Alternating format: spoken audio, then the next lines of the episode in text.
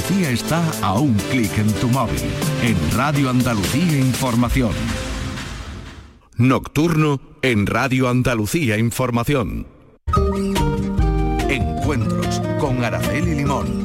Radio Andalucía Información. Saludos a todos. Lo de hoy va de buena música, buen humor y risas. José Moreno Hurtado, José L., acaba de publicar Mis memorias son de risa, y tanto, y tanto que lo son. José le repasa en su libro desde su nacimiento, en el barrio de la Feria en Sevilla, en una familia de artistas, su primera guitarra y sus primeras canciones para ligar con las extranjeras, la formación del grupo musical Los Payos y cómo compuso la popular canción María Isabel que los llevó a todas las listas de éxitos durante más de 14 semanas. Y de la música al humor, con aquel famoso Antonio Vente para España, tío, ¿se acuerdan? Y posteriormente con el trío con Pepe da Rosa y con Paco Gandía. El rodaje de la película Se acabó el petróleo y las imitaciones y algo muy importante en su vida, su paso por la radio, en especial con el programa El Pelotazo de Canal Sur Radio con Yuyu y con todo el equipo. Además de todo esto, Además de a todo esto, José L. le ha dado tiempo de ser campeón de España de remo en 1964 y relaciones públicas del Hotel Los Lebreros y de la discoteca El Coto. Una vida apasionante como se puede comprobar en el libro y sobre todo en las fotografías. Ahora muchísimo más relajado, disfrutando de su familia y de sus dos nietos. Señor doctor, míreme usted, mi corazón no marcha José Les, bienvenido a la radio. Muchas gracias. Encantada de verte. Muchas gracias. Le echamos un vistazo a, tu libro, que se llama Mis memorias son de risa, y lo primero que pensamos es que has estado en todos lados. He estado en todos lados. He dado muchas vueltas. Has dado muchas vueltas, y, el libro recoge todo lo que ha sido tu, carrera, ¿no? He intentado de contarlo casi todo, casi todo, ¿sabes? Y bueno, eh, desde que nací el 3 de noviembre del 43 en la calle Feria, en la Plaza Mengíbar, pues ahí cuento mi niñez, dónde fue mi niñez, y luego a los 18 años con Eduardo Luis nos fuimos en un 600 a probar suerte en la música y ahí recorrimos mundo y mundo. Por cierto, comenzamos por el principio. ¿Tú tocabas la guitarra desde muy chico, no? Sí, yo, Benito, te, eh, empezó a tocar la guitarra con un profesor, con un profesor um, aquí en Sevilla. Benito, tu hermano. Benito, mi hermano. Y entonces yo aproveché y él me daba algunas costuras para yo... y entonces empecé un poquito a tocar con la guitarra de Benito sin que él se enterara. Ah. Sin que él se enterara. Y entonces un amigo me dice, oye, Em, en el barrio de Santa Cruz, en la plaza de por la noche, se reúne un grupo de chavales con guitarra, tocan canciones y conocen chicas extranjeras en la plaza de Doña Elvira. Digo, no me diga, yo era tartamudo, tímido, pero con la guitarra me apoyaba un poquito y conocía bellísimas chicas y entonces Eduardo el canijo me dijo, yo estoy en ese grupo, vente, coge la guitarra y vente una noche a la plaza de Doña Elvira. O sea, que veis a ligar. A ligar, indudablemente, indudablemente. Veíamos las primeras guiri que llegaban a Sevilla. Ah, qué bueno. Y sabíamos todo el recorrido que hacía cuando llegaban a Sevilla. Plaza del Cristina, la avenida José Antonio, barrio de Santa Cruz. Sabíamos perfectamente teníamos más o menos el mapa de donde teníamos que acudir. Íbamos con la guitarra y allí hacíamos un pequeño grupo, cantábamos cuando calienta el sol, Guantanamera, la, luna y el toro. Y yo era un poquito tartaja. ¿Sí? sí, yo, yo, yo sufrí en el colegio, yo era tartaja, pero de nervios. Sí. De nervios. Ajá yo me encasquillaba. Y entonces en el Colegio San Francisco de Paula me pusieron en los laterales, que era donde estaban los torpes. Porque don Nicolás, el profesor, al tener un poco, mm, cuando, cuando intentaba de hablar, de contestar una pregunta, pues sufría porque veía que los compañeros se reían, porque yo no, no me costaba. Ajá. Y entonces don Nicolás me dijo, mira, Basile, a partir de ahora tus exámenes los vas a hacer por escrito, para que no tengas problemas. Yo hablé con mi padre, me llevó a un, a un logo, logo- Logopeda. logo- y, y me trató y me dijo que no era que era tartamudo de nervios, que quería hablar más rápido de lo que pensaba. Claro. Entonces, claro, yo tenía un pedazo, yo tenía un metro ochenta y pantalón corto, muchos pelos en las patas, pero me encasquillaba y tenía un complejo muy grande. Y ya no te cuento para conocer a una chica. Eso era terrible, mi timidez. Yo, ocho años que estuve en el Club Náutico, fui campeón de España el año 64 en, En remo, ¿no? en remo en 4 con timonel, luego hice eh, campeonato en el 8, en el, en el 2 con timonel, y cuando íbamos a Bañola a los campeonatos de España, y cuando dábamos una fiesta en el náutico, pues los compañeros me decían, tío, pero mm, lánzate, que imposible. La timidez, Araceli, increíble. Bueno, ¿y cómo superaste la tartamudez y la timidez? Pues poquito a poco. Yo tenía un amigo, Rafael Maña, que era... mm, Mira, cuando íbamos al centro, te voy a contar el sistema para ligar. A ver. Rafa Maña era un crack, tenía un pico maravilloso, un tío divertido que se acercaba a las, a las, a las extranjeras, a las chicas, y me decía, mira, tú te, tú te pones delante mía, delante mía, tú vas el escaparate. Porque tú eras guapo. Yo era un, un pibón, como de- un pibón. Y yo iba y cuando veía que las chicas se, habían quedado más o menos conmigo, él se adelantaba, se acercaba a la mesa del, del coliseo y entablaba una conversación.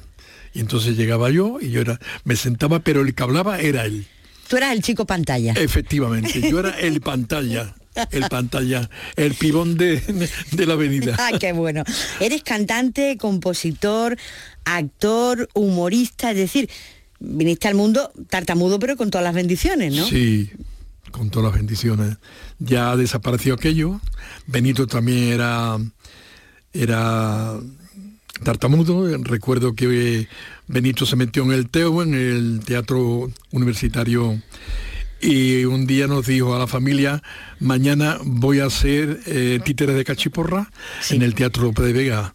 Y nosotros, los hermanos, pensamos, Benito, te van, te van a matar, tío. si ¿Te van a canear? te van a, te van a tirar tomate desde pero no no no yo yo decía yo y bueno fuimos a verlo fuimos a verlo preparado porque no nos creíamos que Benito podía debutar con una obra en el Teatro López de Vega y efectivamente había hecho con una un ejercicio de, de tartamudez Ajá. Y se había quitado la tartamudez total Qué bueno. y salió en la obra de teatro, perfecto, perfecto, hizo las obras de Títere de Cachiporra, que cuando, mm, cuando le dimos su homenaje en la Fundación Cajasol, que presentamos, se presentó parte de su, de su obra, pues allí llegó Alfonso Guerra y la señora de Alfonso Guerra me dio un recuerdo de Benito, que eran una foto Benito 18 años y ella 15 en una obra de teatro en el López de Vega. Ay, qué gracioso. Me dice Alfonso Guerra, toma, esto es un recuerdo de mi señora que tenía 15 años y Benito en, el, en una obra de de Cachiporra. Oye, una casa de artistas, has hablado de Benito, pero tienes otro hermano, Máximo. Máximo, O sea, todos artistas, ¿no? Máximo ha hecho, el otro día me llamó, ha hecho, está digitalizando toda su obra, hizo 400 portadas de disco y 30.000 fotografías a lo largo de 40 años. Toda la, bueno, la portada del libro, Sí. eh, llevo puesto un diseño de la camiseta de- del, Del grupo, grupo Triana, Triana, sí, sí. el primer personaje, hijo del agobio, que se llamó, me hizo un diseño muy bonito y hizo más hizo todas las portadas. Tiene un libro que acaba de, de hacer que se llama 40 años entre artistas, donde re- da la, la fotografía de los mejores artistas andaluces de los últimos 50 años. Paco de Lucía, Camarón, eh, Triana, Alameda, María Jiménez. Es una auténtica joya el libro. Oye, ¿y de dónde os viene esa vena artística? Mi padre, mi padre era pintor, mi padre pintaba, bueno, se dedicaba a un, una cosa que se llamaba bromóleo, que era retocar fotografía. Retocar fotografía. Mi padre era de los mejores.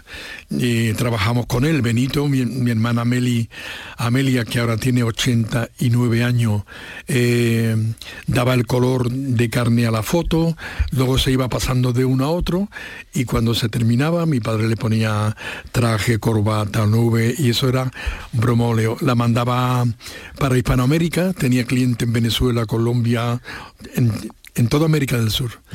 Y, esa, y luego pintaba, bueno, mi padre hizo una copia. Yo recuerdo en el libro me llevaba a Madrid y me decía, Joselito, vámonos a Madrid, que juega el Sevilla, y por la mañana vamos a ir a la casa de Sorolla. Y no están, me tenía cuatro o cinco horas sentado viendo toda la obra de Sorolla el pintor de la luz. Qué bonito, pues sí. la verdad que sí. Bueno, ¿y tú cómo entras en el mundo del espectáculo, del artisteo? ¿Cómo, empieza todo? Porque cantando en el barrio Santa Cruz bueno, No, yo me voy, mm, mi padre me dice, vete con Benito, vete con Benito a Bretaña, vete un año, aprende un poquito de francés y yo le dije, papá, pero si a mí me cuesta trabajo el castellano, carne mía, ¿cómo me voy a ir a Francia a un idioma que se escribe de una forma y se pronuncia, de, otra. Sí.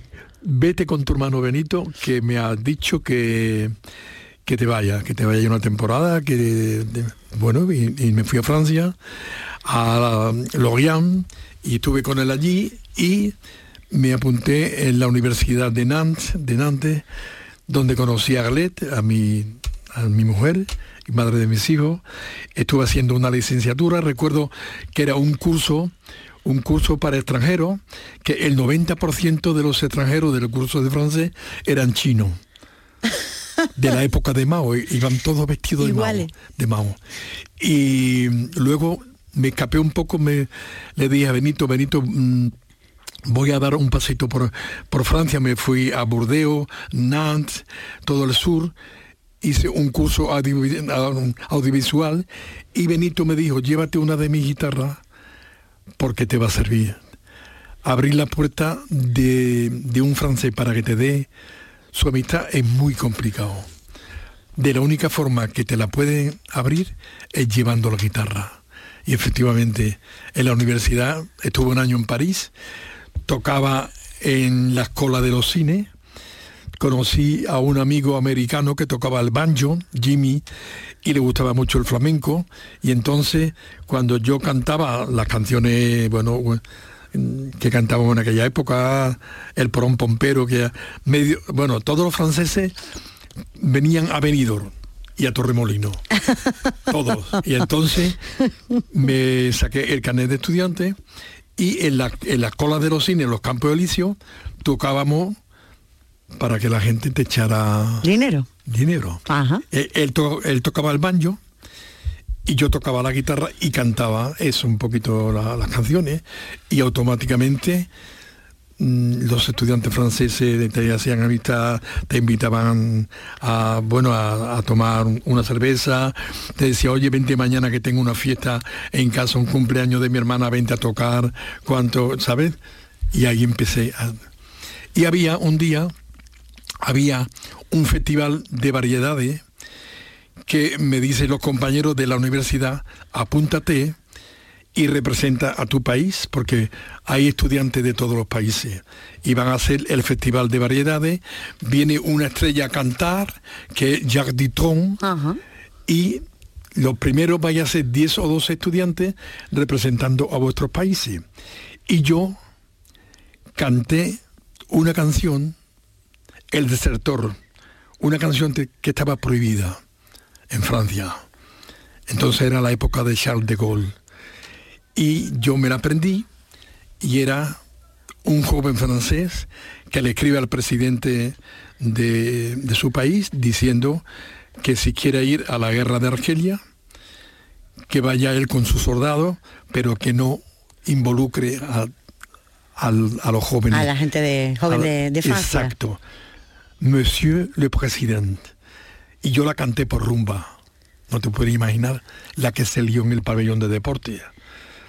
Monsieur le Président, je vous faire une lettre.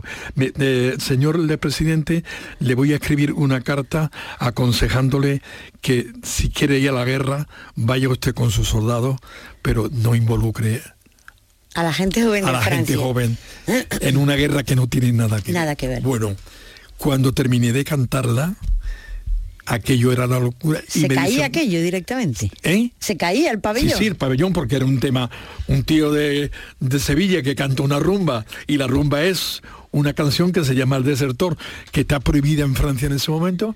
Me cogieron, me sacaron por la ventana del camerino, del camerino, y me dice, corre, corre que viene le fric, la, lo- la, la policía. La policía. Que lo que tú has cantado, ¿te han dicho que estaba prohibido? Digo, no. Digo, no, el chico que me la enseñó no me ha dicho nada.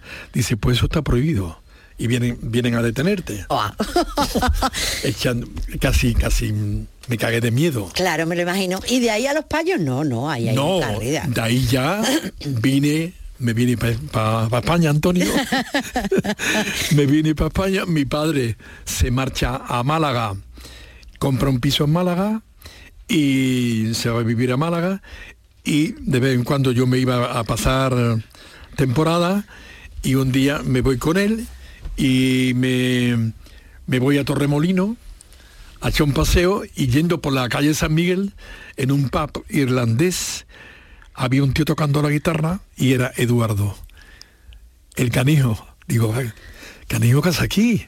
Dice, yo me vengo todos los veranos con la guitarra, aquí me dan un poquito de toco, me dan un dinerito de papeo y aquí me pegó mis meses de julio y agosto Ajá. y, y todo lleno de, de extranjeras, de un país irlandés donde está. Y por primera vez digo que le canta algo en inglés, canijo, dice, le canto un tema de Joan Baez, Farewell Angelina, y le encanta. Él era hippie, Eduardo hippie, fue hippie siempre. Digo, coño, pues yo me he venido aquí con mi padre una- unos días. Dice, tráete la guitarra ¿Y vente a cantar? y entra a cantar y me lo llevé, empezamos los dos a cantar. Y me me dice, mira, sería, sería bueno de, si tiene algún amigo que tocara la percusión para meter y formamos un trío. Y dice, mira, yo conozco a, a la Luis Moreno, pibe, que es batería de los bombines. y toca muy bien la percusión. Bueno, pues cuando vayamos a Sevilla, hablamos con él y hablamos con el pibe y vamos a probarlo. Mi padre, yo vivía en la calle Niebla, que donde viven mis hijos ahora, En los remedios. en los remedios. Teníamos un cuartito que era el estudio de mi padre y allí empezamos a ensayar. En aquella época, un gitano catalán estaba arrasando con la rumba, Peret, y, y hicimos un repertorio con temas de Peret, con temas de, de canciones populares por rumba. Sí.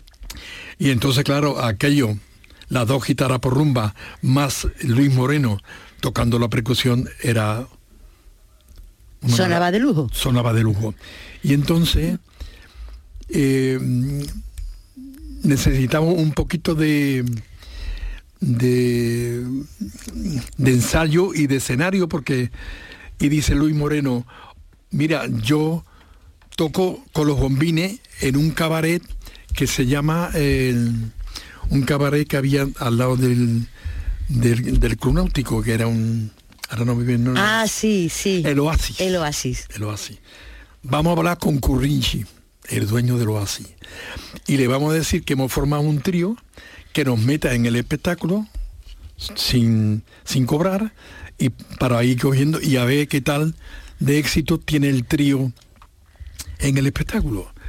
Y empezamos, debutamos, Currinchi nos dio una semanita, vimos que el público reaccionaba muy bien, nos metió en el espectáculo, nos dio otra semana, otra semana, un día venía una, Emilio el Moro como atracción, y entonces ya un mes estuvimos. y al menos dice Currinchi, oye, esto os ha servido de ensayo, pero os quedáis un mes más y os doy 3.000 pelas un mes. En un mes 3.000 pelas y ya empezáis, y ahí empezamos. Y el día que Maciel ganó Eurovisión, Sí. metimos el La La La por rumba. Y fue un éxito. Y nos vio Alfonso Eduardo y nos dijo, oye, que yo estoy en Madrid, veniros para Madrid y ahí nos vemos y vemos la posibilidad de, de que tengáis una casa discográfica. Y, pero nosotros teníamos un apalabrado con la novia sueca del canijo Sí. un mes en Estocolmo que nos sacó ella. Ah, Y te, pues, te puedes imaginar. hombre, esto colmó, ya ves. Me- mi padre nos compra a Benito y a mí un SEA 600 y le digo a mi padre, papá, mira que mm, he decidido de irme, de ver la experiencia con Eduardo y con Luis ¿A Estocolmo? a Estocolmo y por ahí, Ahí a la esquina. a la esquina y dice mi padre, mira, tú vete donde, donde- donde tú quieras.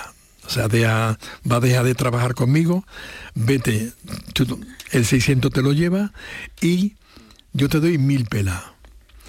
Pero no quiero saber nada más de ti. Si vuelve, vuelve número uno en las listas de éxito. No me vuelva de ruina, mm, tieso como la mojama, ¿sabes? ¿Que te fuiste al con el Seita a Estocolmo? Cuando estoy no. Tío, arrancamos, arrancamos aquí para Estocolmo. Sí. Pero la primera parada la hicimos en Madrid.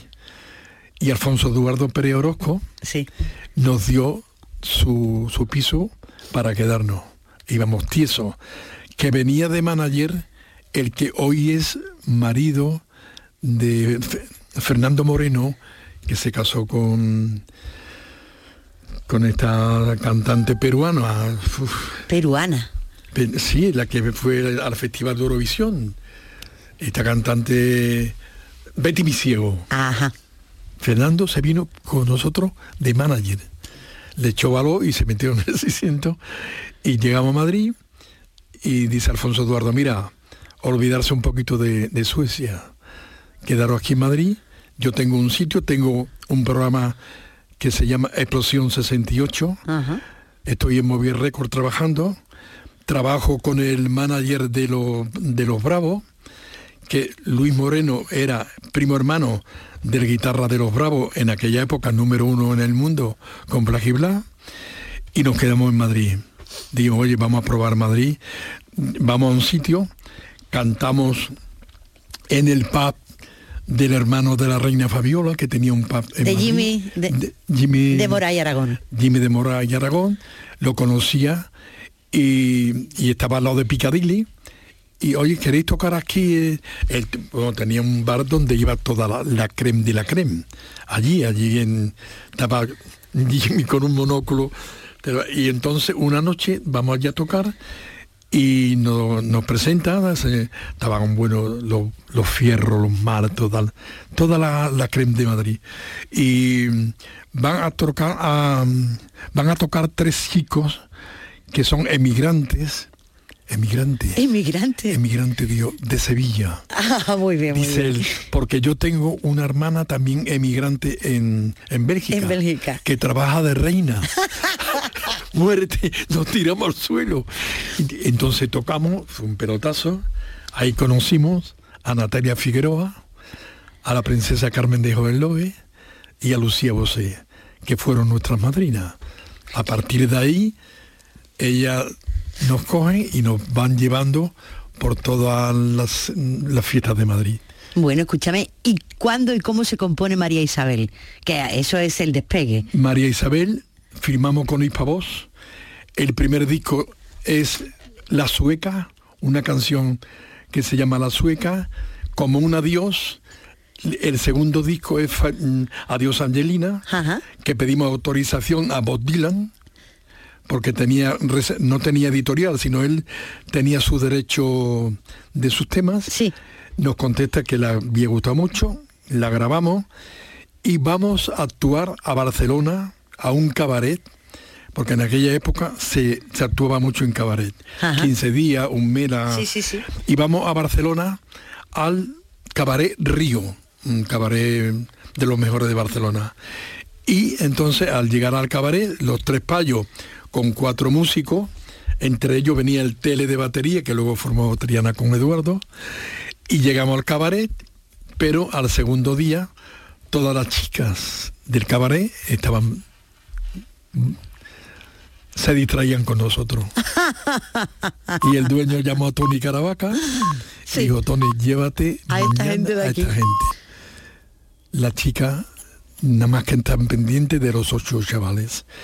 ¿Sabes? Así que por favor, esto puerta. Bueno, estamos compartiendo hoy los encuentros con José L, artista, humorista, que acaba de publicar Mis memorias son, son de risa. Eh, no has llegado a la composición de María Isabel. No, José cállate, ahora Venga, es. Vamos. Ahora es. Venga. Yo llevaba un 4L matrícula francesa y venía, viajábamos en tres coches y la furgoneta.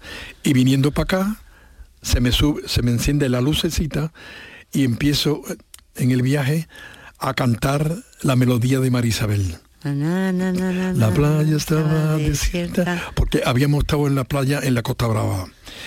Y se me quedó enrollado y le dije a mi compañero, yo traía un manetofón chiquitito, pequeñito que me había comprado en Francia y traía la guitarra.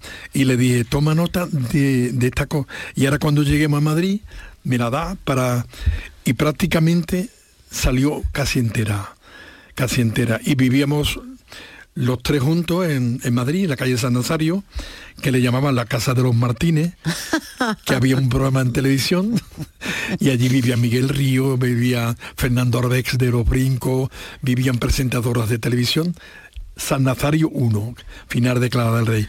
Y cuando llegamos allí, le digo a mi compañero, "Deja- dame el papelito del tema que te... Y no lo tenía.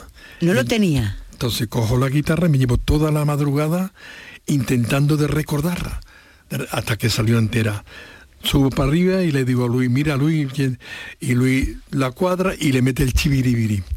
Ajá. Exacto. Y entonces al día siguiente vamos a Hispavos y estamos ya con el disco, con el primer LP terminado y cuando se termina el disco, pues Trabuchelli nos dice cinco minutos de descanso y entonces yo cojo la guitarra y digo, mira Rafael, lo que lo que hemos com- Lo que he compuesto". compuesto. Y entonces empiezo a cantar, la playa estaba desierta, el mar bañaba tu piel, cantando con mi guitarra para ti, María Isabel, coge tu sombrero y... Y mira, la cara de Trabuchelli se le cambió. Dice, ¿pero eso qué es? Digo, esto es una canción que se llama María Isabel, que la he compuesto ayer en el coche volviendo, que no han echado un cabaret de Barcelona. Dice, entra, pa- entra Entra y grábala. eh, no, entra, se pone el piano, a ver, cantarla, la cuadra, empieza a ver los arreglos del tema, al día siguiente llama a cuatro músicos para hacer los playback, Ajá. grabamos en un cuatro pistas Ampex. Y entonces no grabamos las bases y me dice chico esto va a ser y nosotros digo "Eh, Rafaelita esto es la hostia de Don Dios esto es un temazo. Esto va a ser la canción del verano nos dijo él. Pero Rafael si estamos a enero a final de enero y tenemos ya el disco terminado. No no no ese disco se para. Ese disco se para. Este, esta canción, esta canción hay que sacarla a final de febrero, primero de marzo, para que en verano sea la canción del verano. Nosotros no la grabamos, la grabamos y efectivamente nos llama Fernando Salaberry, oye venir para acá, toda la hispavoz está, mm, bueno, todo el mundo diciendo que va a ser un pelotazo, que va a ser un pelotazo, llaman a Rafael Rever, que era un poco el, el hombre de... El hombre fuerte, ¿no? Efectivamente. Ajá. Y dijo, mira, esto es un temazo.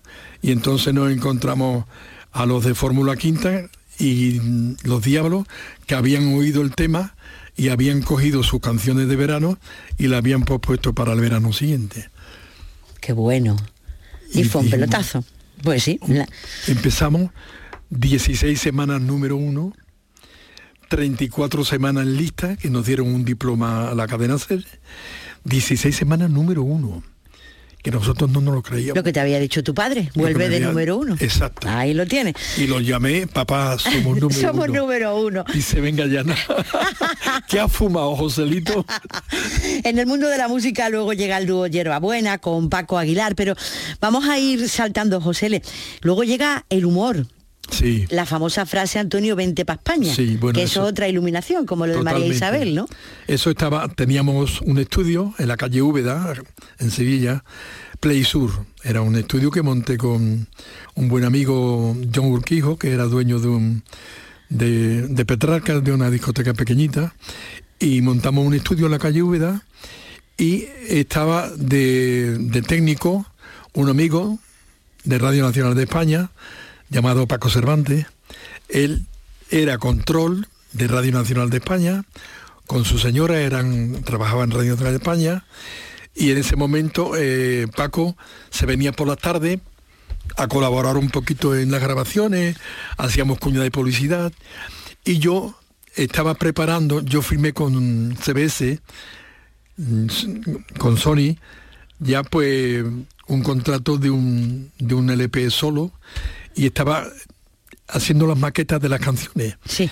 Y entonces yo estaba haciendo una canción que tengo ahí, el disco que no salió. la portada del disco, que fue cuando mm, CBS me dijo, José, le suspendemos la grabación y vamos a hacer el monólogo de tu hermano que ha hecho en Sevilla, que nos ha mandado Jesús Quintero. Bueno, te voy a contar. Entonces, Paco Cervantes me dice, José, diez minutitos de descanso, tomamos café y, seguimos ahora. Sí. Y entonces digo, no, Paco, yo me quedo aquí, no, no quiero café. No quiero café. Y empiezo a hacer una coña de Antonio Ventipapaña, un monólogo que en ese momento yo hago, improviso, pero que Paco lo graba sin yo saber que lo está grabando. Y él me dice, eso que es lo que está haciendo, que lo que es de tu hermano, Digo, esto nada, Paco, esto, es una coña de. Dice, sigue improvisando. Sigo improvisando, lo graba. Tonio, ¿qué pasa, tío? Tu mano, ¿qué pasa? Ante España, tío, que ya, que, que, ya hay democracia, democracia, Dios, que esto dure mucho, Antonio.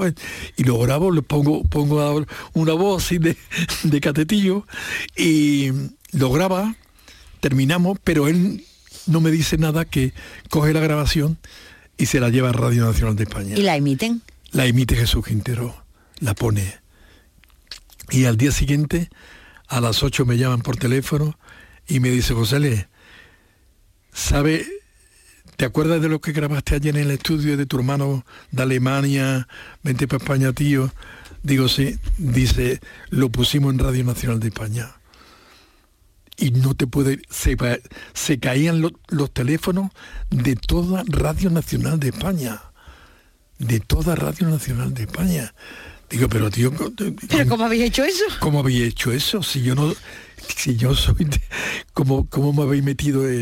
y a los dos días me llaman de Jesús va a Madrid, lo manda a Sony, me llama el director de Sony y me dice, oye, suspendemos la el disco tuyo de canciones, hay que hacer Antonio Ventipapaña, tío. Y empiezas a girar como humorista.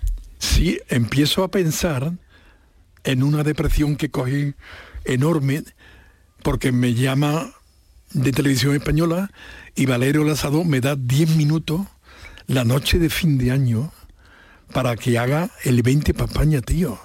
Franco había muerto hacía 20 días, 25 días. Sí.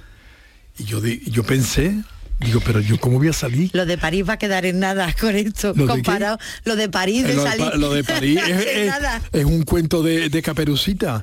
Y entonces yo me presento en Madrid pensando, lo, yo pensándolo solo, yo no puedo. Mm, es que yo no soy humorista. Yo pensaba yo canto. yo canto, soy. Además me dijo me dijo Col, José Col, dice, tú, no tienes pinta, tú tienes pinta de macarra, tú tienes pinta de amante. Entonces tú, tú no tienes pinta de, cómico. la pinta de cómico yo, bajito con la cabeza gorda, pero tú un metro ochenta y cinco guapera, tú no. Y yo, Araceli me llevé mal de los nervios pensando de que iba a salir en un programa que iba a tener 14 millones de, espectadores, porque nada más que había un... Nada más que había una televisión. Nada más que había una televisión y esa noche todo el mundo veía... Esa televisión. Llego a Prado del Rey, es que es la película ya. Llego a Prado del Rey y termina de grabar Sara Montiel. Sara Montiel termina con, una, con un despliegue técnico de cámara y el marido de Sara Montiel se va cámara por cámara quitando una media de nylon que ponía en los objetivos para... Para tamizarla. Exacto. Y yo lo veo aquello. Y entonces me dice, ¿quién va ahora? Bueno, va José Le, un chico aquí, yo me pongo, ¿qué te va a poner? Digo, un mono verde, una gorrilla, unas barbas, una gafa y un teléfono que, yo traía de, de Gila y todo el decorado lo quita y coge un, banco de madera, de eso, una funda que metía los quesos en los pueblos, y me siento encima de ahí. Dice, ¿eso es lo que quiere? Digo, esto es lo que quiero. Y mm, pienso, había gente allí en el estudio, porque ve mucha gente la, la grabación, era 15 o 20 días antes de fin de año. Y me dice Valerio Lazaro, no, no ensayamos. Cuando yo te encienda la luz roja de la cámara de enfrente, eh. cuenta tres y empieza tu monólogo con el teléfono. Pero quítate la gafa de sol porque da la impresión, claro, yo, yo me quería tapar la cara. Yo no quería dar la imagen del, ¿sabe? Y entonces me dice Valerio, no, no, no, quítate, tío tiene que dar la cara. Digo, pero yo cómo voy a dar la cara, Valerio, con lo que voy a decir esta noche aquí. No, no, no, tú tienes que dar la cara. la gente tiene que saber que eres José Le, de los payos. Total, que yo era una pelota de nervio en el estómago y venga, cuenta tres.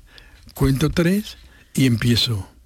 Oiga, señorita, oiga, póngame con Alemania. Y empieza la gente a reírse para Valerio Lázaro y dice, por favor, todo el mundo fuera del estudio. No quiero ni una risa de fondo. Digo, pero Valerio, si yo voy a hacer una parodia cómica, qué mejor... Que se rean. Que, ría, que, yo, que yo reciba... No, no, José, le, no puede reírse nadie con lo que tú vas a decir. Bueno, pues... Nada. Pues nada. entonces yo empiezo y veo que es una tumba que aquello era un, tanatorio. Y yo no tenía respuesta del guion que estaba diciendo. Y entonces eh, dice, por favor, eh, los técnicos de los cámaras, no quiero que se oigan su risa. Póngase algo en la boca, pero no quiero que la risa se oigan. Hostia, entonces yo ya medio loco. Digo, bueno, pues nada, grabaré, grabaré así grabo y ahora me dice Valerio, arme una toma y no diga el, que un señor salió llorando en la tele, llorando, an, anunciando que se había muerto una persona con un cuarto kilo de medalla colgado del bolsillo. Eso no me lo diga. Bueno, pues cuervo, repito eso y ya termina. Me, me voy para casa, duro 8, 9 minutos. Me, me vengo para casa en el tren, me quedo sin dormir desde, desde el programa, hasta allí pensando en lo que yo había hecho, si era una irresponsabilidad o... Entonces CBS saca un single, yo lo firmo con un seudónimo, el hijo de Pepa. Para que no te conozca Exacto. Y firmo firmo con el 20 para España, el hijo de Pepa, porque Benito había hecho en su disco sí. del Lute, hablando con Pepa, que era la señora de un emigrante que conoció allí en, Bretaña. Y digo, Benito, ¿cómo le pongo? Dile, ponle el hijo de Pepa. Yo puse hablando con Pepa y tú ponle a tu personaje el hijo de Pepa que habla con tu hermano que está en Francia, emigrado, y lo puse allí. Entonces yo saqué y aquello salió a la venta y se agotó. 300.000 singles se vendieron. Toda la familia, madres, novia y familiares de emigrantes en Europa le mandaron el disco de 20 para España, tío. Era número, se lo mandé a un amigo que estaba en Alemania y me dice, mira, este, este, este, disco lleva cuatro semanas número uno en la lista de, de habla hispana en Alemania en Alemania. Qué barbaridad. Arrasando. Winnie, después de eso viene lo de Paco Gandía y Pepe da Rosa y se acabó el petróleo. ya, te olvidas de la música. Ya me olvido de la música y ya queremos ir a Hollywood a, ver si nos podemos traer un Oscar, pero que Paco me dice, si nos dan el Oscar, y, y Pepe y tú, yo no puedo, yo tengo pánico al avión. ¿Eso te dice? Sí, me Paco dice cachondeo. Dice, la película esta va a pegar un pelotazo. Si nos llevamos algún premio, por ejemplo, uno que dan en Estados Unidos que ponen una moqueta, dice Paco, digo, esos son los Oscars, Paco. Dice, pues yo, va y Pepe y tú lo recogí. Y hacemos, se acabó el petróleo. Costó 3 millones de pesetas. Sí. Nos reímos todo todo. Eh, yo no me he reído más en mi vida viendo a Paco Gandía vestido de, de Ayatollah Khomeini y a Pepe de Rosa del primer ministro del petróleo y yo vendiendo castañas de tarifa más barata que la grifa en el barrio de Santa Cruz. Ajá. Oye, una cosa, eh, ¿cuál es el mejor chiste del mundo, José Le? Eh, mira, mi querido Joaquín Prat, padre, siempre me decía, José Le, ¿quién compone los chistes. ¿Quién los crea? ¿Quién se los inventa? Exacto. Sabemos los que componen la canción ¿eh? cuando va a ir a la sociedad de autores. Y yo digo, mira Joaquín, yo llevo muchos años en esto y me he preguntado igual. Cuando me cuentan un chiste bueno, digo, ¿esto quién lo habrá hecho? ¿De quién es? Que es un guion de un minuto y está tan bien hecho. ¿Quién es? Y el chiste lo hace la calle, tú cuentas una historieta se la cuenta a un amigo o cuenta un chiste y a los tres meses te vuelve el chiste de nuevo y cada uno le va aportando. exacto. En eso Paco Gandía era el rey. El rey porque contaba contaba eh, el chiste de los garbanzos que le costaban, lo contó un millón de veces, y un millón que le metía. Cada vez que lo contaba, le metía una comparación nueva. Ajá. ¿Y tú, algún chiste recuerdas que que no sé, que, te desternillaras desde la risa, que no pudieras parar de reír, algo que le escucharas a alguien? Bueno, nosotros tuvimos en el espectáculo mm, señora en el patio de butaca, en los remedios, unas señoras que de, estas personas que tienen la risa muy contagiosa y que no puede parar de reír y tiene un pito en la, garganta y estaba todo el teatro pendiente de ella tirada de risa porque la señora no podía parar de reír. Entonces Paco Gandía le dijo, señora, vaya usted a que yo la espero. y entraron unos señores de la Cruz Roja, la sacaron para tranquilizarla porque tenía, tenía un tic nervioso que era que no podía parar de risa. Y a mí, con, el, con los chistes del pelotazo, me grabándolo, que grabamos casi 500 compas, en casi 500 chistes, había esos chistes que me han que me ha partido de risa y sobre todo en el programa de pelotazo hubo una vez que se cayeron dos compañeros al suelo. Víctor, mm, el compañero que está en la copia ahora, Víctor, este se cayó, se cayó al suelo. De la risa. De la risa. Del golpe de risa. De ataques de risa sí, sí. Has nombrado el pelotazo y porque después de todo eso llegas a la radio. ¿Qué es para ti la radio, José?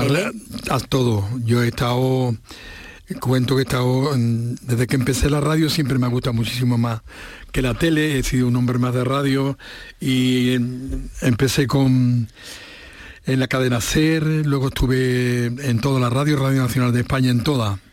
Y he sido un hombre de radio y al final terminé 16 años en el pelotazo, que fue, recuerdo cuando me llamó, me llamó Yuyu y me dijo, mira José, eh, Manolo Casal ha tenido una idea de un programa de fútbol y humor. y entonces queríamos hablar contigo para ver si, si puedes colaborar. Entonces para mí, yo estaba entonces en la cadena SER haciendo la pachanguita con Salomón Achul. Y, digo, bueno, vine aquí, hablé con ellos, la idea me pareció Javier Osuna sí. y me pareció ideal. Yo vine para un día y al final, me dice él en el prólogo, que decidieron que fuera toda la semana. ¿Y cómo recuerdas aquello, José? ¿Cómo ah. eran aquellas noches? Aquellas noches era... Mm, yo no, lo he vivido... Mm, el, las llamadas, los comentarios, aquella señora de Córdoba, por favor, que nos mandó un mensaje diciendo acabar pronto que mi marido no funciona hasta que no termine el pelotazo. Por y le di a Yuyo, llámala, llama, y la llamamos, y la llamamos. ¿Y qué dijo? Que eso, que, que mm, ella creía que su marido era muy feliz haciendo el amor con ella, pero cuando despertó y abrió los ojos vio que su marido tenía un pinganillo en la oreja. Y, era que escuchaba el pelotazo. Que escuchaba el pelotazo y se partía de risa y ella pensaba que era feliz. Bueno, de eso de anécdotas de matrimonio, de niños que engancharon a los padres, de padres que... Y bueno, y luego cuando salíamos en directo de 5 y 7 mil personas en los palacios de deporte, yo creo que ha sido una revolución de la radio, porque es que era era media hora de, de ataques de risa y aparte mm, un grupo de, de gente haciendo imitaciones que incluso es que este, me está llamando Hacienda que, que me ha visto una mancha de aceite en la camisa, una, una, una mancha de aceite y me quieren preguntar de, cuánto es la mancha. ¿De cuánto, de cuánto es la, mancha? la mancha? Es una época estupenda de tu vida, pero escúchame José, en el libro, ahí veo un reportaje de fotos de la fiesta de cumpleaños de Felipe González. Están el Lebrijano, Serrapa, bueno, Jesús Quintero, Peridi, Pascual González, es decir, allí no faltaba nadie, ¿no? Ahí no faltaba nadie. Eso fue una. Eso fue cuando Felipe ganó el, las elecciones, la mayoría absoluta, su hermana mm, tenía una casa muy bonita en, Dos Hermanas. hermanas sí. Y dio, dio una, una reunión de toda la, gente que habían participado en la campaña. y bueno, ahí Felipe nos agradeció todo, lo pasamos súper divertido. Felipe, aquella noche inolvidable, Lebrijano, Gandía, estaba también Paco González, que se ve echado... Uh, sí recién, recién formados los cantores de Ipali y eran unas reuniones que nos reíamos mucho y fue la verdad y metí la foto y luego a partir de ahí me invitó un día a la Moncloa, me, preguntó cuándo viene por Madrid. Digo, pues ahora voy tres meses a actuar a, Madrid, pues llámame y, y, te invito a comer a la Moncloa. Yo me quedé, no me lo creía. ¿Cómo es como en la Moncloa por dentro? Pues la, la Moncloa es una casa enorme, un palacio, que desde que entras te están siguiendo por, por, por radio, por donde vas pasando. Qué agradable. ¿Sabes qué te digo? Yo me quedé. Además, yo llevaba en el. Yo llegué por la tarde a las 7 y mm, saludé a Carmen y digo, y Felipe dice, está, tiene hecho un huerto que él lo cuida y todas las tardes se va al huerto y tenía su todo su su bonsai su bonsai allí. Bien, bien, y al ratito vino él con un chanda me saludó subimos arriba comimos él su señora Carmen su, su cuñada y yo. Y hasta las 12 menos cuarto las 12 hablando de todo menos de política no de yo veía que tenía unas pantallas para coger todas las televisiones del mundo. Le pregunté, mm, eh, Felipe, cuando una persona normal llega a ser presidente de gobierno, cuando te dicen, eres presidente, ¿qué es lo que más te impresiona? Cuando te dicen, llega usted presidente. Y me dice la información que tiene de todo O sea, de todo. Tú dices los que habíamos participado en la campaña, porque le recuerdo a la gente más joven que antes los artistas iban a los mítines. Claro, Es que ya no, eso ya claro, no claro. Antes era un poquito de mitin político Y muchos artistas. y muchísimos artistas. Un- Yo, yo actué también, por ejemplo, para Democracia Cristiana, que recuerdo que vino Aldo Moro, ¿te acuerdas? Sí. Que fue en Chapina, en el estadio de Chapina, no fue mucha gente, y vino Aldo Moro y habló una hora en italiano y los poquitos, solamente quedamos los técnicos y yo. Y el pobre de Aldo Moro le dijeron, pero ¿cómo habla usted en italiano una hora? ¿Sabe? Después, bueno, actué por varios partidos, pero en general Pulpón eh, era el, el partido. Luego en Pulpón Madrid- es el representante. Sí, sí, sí. Ajá. Y la verdad que éramos luego, bueno, los mítines del PSOE eran plazas de toro de 40.000 personas. Eh, Eso, eh, esas actuaciones de Alfonso Guerra primero y Felipe II, cuando salía después, era un espectáculo, ¿no? Pero luego, bueno, Camarón, eh, Lebrijano, el mejor flamenco, los cantores de Ipali, Gandía, yo, yo, tres horas de Que a la gente más joven le sorprenderá que, que, Claro, y ahora que no. ahora los mítines son Y ahora los política. mítines, totalmente, simplemente. Bueno, bien, bien. totalmente. Oye, por cierto, también te dio tiempo ser relaciones públicas del Hotel Los Lebreros y de la discoteca Sí. El Coto. Te ha dado Ina- tiempo también. Inauguré, inauguré el hotel, me llamó el don André, un amigo mío malagueño, que lo nombraron director y me llamó, oye José, Le, que me gustaría que llevara las relaciones públicas del Coto y que te digo, bueno, pues si me lo, si me deja mezclarlo con mi gala y eso, sin problema, André, dice sin problema. Y entonces pues estuve cinco años llevando la, la discoteca del Coto. ¿Y eso te gusta más que el artisteo o no? no? No, hombre, aquello no. Aquello, bueno, bueno, yo siempre he sido, yo siempre he sido un buen relaciones públicas. Sí. El problema era que yo no bebía Ah. Ni fumaba. Y entonces mantenerte hasta las 4 de la mañana todos los días en una discoteca que estaba de supermoda. Allí iban todos los equipos de fútbol, cuento, cuando jugaban en el Sánchez Piguán Sí. y ganaban, pues venían el equipo, se quedaban en los lebreros y una minoría de jugadores bajaban a la discoteca. Uno, uno. Dos. Dos, dos. Nadie. No sé. sí, sí, sí. Te he visto en una foto, José, Le, del libro, haciendo un saque de honor y otra haciendo de arenero en, en las ventas. En O sea, las no te has ventas. privado de nada. La- el saque de honor lo hicimos en el Sánchez Pizjuán, un día que jugó el Sevilla y el Atleti de Bilbao. Sí. Estábamos actuando con el espectáculo Pepe da Rosa Gandía y yo en el cine Los Remedios. Nos invitaron a hacer el saque de honor el presidente del Sevilla y por la noche el equipo fue a Los Remedios y vieron el espectáculo. Qué bonito. Y luego lo de Arenero fue un festival a beneficio de una ONG donde Paco Aguilar eh, Junior, el marido de, De Rocío Durcal. de Rocío Durcal, y yo fuimos los areneros y cada vez que un, que un novillo se lo llevaban, íbamos detrás del novillo enderezando los montecitos de arena. Todas las cosas que han pasado desde que naciste Madre mía. en Sevilla. Todas recogidas en el libro. Mis memorias son de risa. José Le, ha sido un placer, Placer este es- ratito de charla contigo. de placer verdad es que mío, sí. Araceli, de verte de nuevo, de ver a todos los compañeros que tantos buenos recuerdos me han traído y nada, desearte lo mejor, mucha salud y como el año ya nos queda poquito, que el año nuevo venga lleno de, de agua, que se acabe esa sequía. Hacienda, José Le. Esa es Hacienda otra vez. Otra vez te llama Hacienda. Otra vez, sí, este, ¿ve? este es delegación de Hacienda.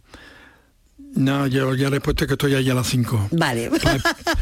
para explicarle que la mancha de aceite no es extra, sino que es del barato. De, de- de toda la vida del baratito. José Le, gracias por venir. Un beso para ti, Un beso fuerte. muy fuerte.